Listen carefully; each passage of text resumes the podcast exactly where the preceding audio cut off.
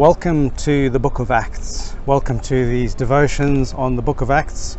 We've taken two and a half years to get through the Gospel of John, and now we look at the early church, the book of Acts. And this is just an introduction to this new series. And we're going to start off by looking back to the book of Luke, actually, which is almost the first volume of the Luke Acts um, double double volume of um, books that Luke Luke wrote. So I'm just going to read Luke chapter 1.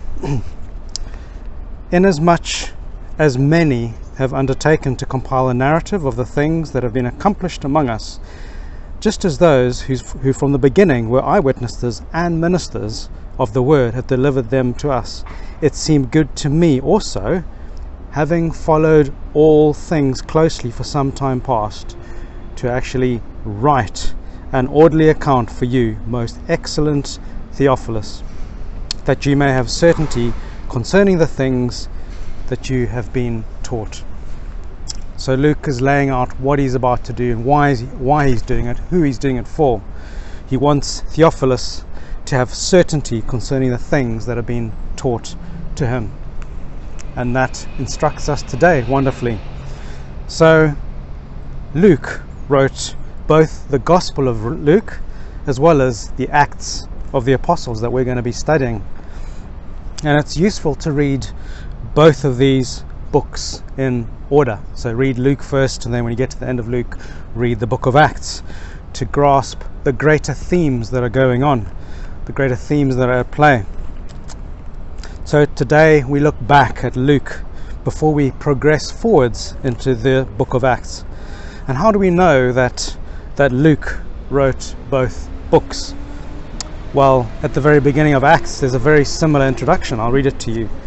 In the first book, O Theophilus, I have dealt with all that Jesus began to do and teach until the day when he was taken up, after he had given commands through the Holy Spirit to the apostles whom he had chosen.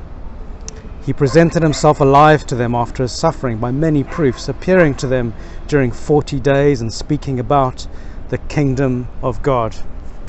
So there's this similar language. The book of Acts is written to a guy or for a guy called Theophilus. so you need to read the first few verses in Luke and Acts to make this connection um, and almost to, to, follow a little bit further through. The first chapter in Acts picks up from where Luke left off. Jesus just ascending, and now here he's pouring out, he's, he's, he's, he's pouring out the Holy Spirit on his disciples, getting them ready for the day of Pentecost. So, just where Luke ends, Acts picks up with a bit of repeat at the start and end of both.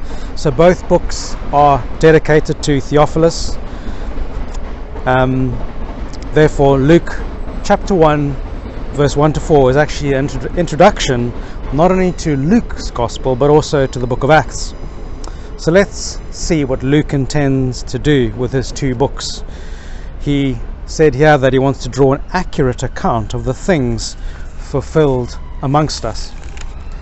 There is a sense of expectancy amongst the early Christian community, early church. They've just witnessed the life, the ministry, the death, the resurrection of Jesus. They've been at the front row of the most important, the most pivotal events of all of history.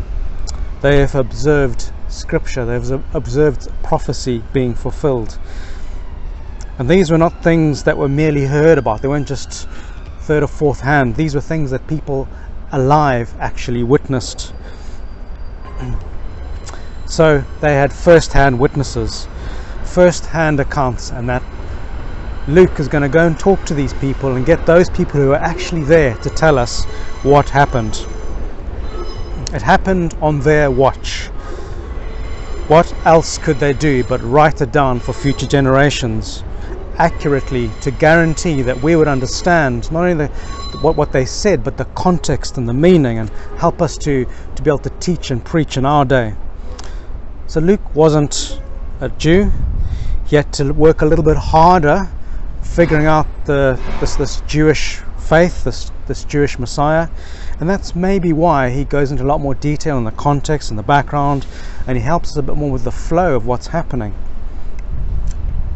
So we're thankful for Luke being an outsider, helping us outsiders to see on the inside what it looked like in the early church. So, verse verse 2 first hand accounts. The apostles themselves actually related the events to Luke whilst they were still alive. Luke went and interviewed them, wrote down their accounts because he wasn't from he wasn't there with them from the very beginning. He came along much later. As we'll see in the book of Acts, we see that the, the writer says we, indicating that the writer was there as well at that point, but not at the very beginning. So he has to go and get these first hand accounts from the apostles, the still living apostles. So we are very grateful for Luke for digging around, for doing the research for us, for making an orderly account, an accurate account for us. Luke did a, a very careful investigation himself into everything from the beginning. He challenged everything and he wanted to produce an orderly account. What did it actually look like? What did it actually? Who actually said that? What, what did they say? What is the context? What who was there when they said it? So who is this for? As I've said before, it's for a man called Theophilus. Why? So that he may know the things with certainty that he's been taught. To not just know them, but know them with certainty, with absolute clarity. So Luke must have been a very trustworthy person who Theophilus looked to, maybe with respect. Um, maybe had a high standing in that early church society, and he went and researched, he got all the different threads and all the different strands and brought them together and made an orderly account. He wants to produce a trustworthy record from the very, very, very beginning for this Theophilus and many countless over the ages.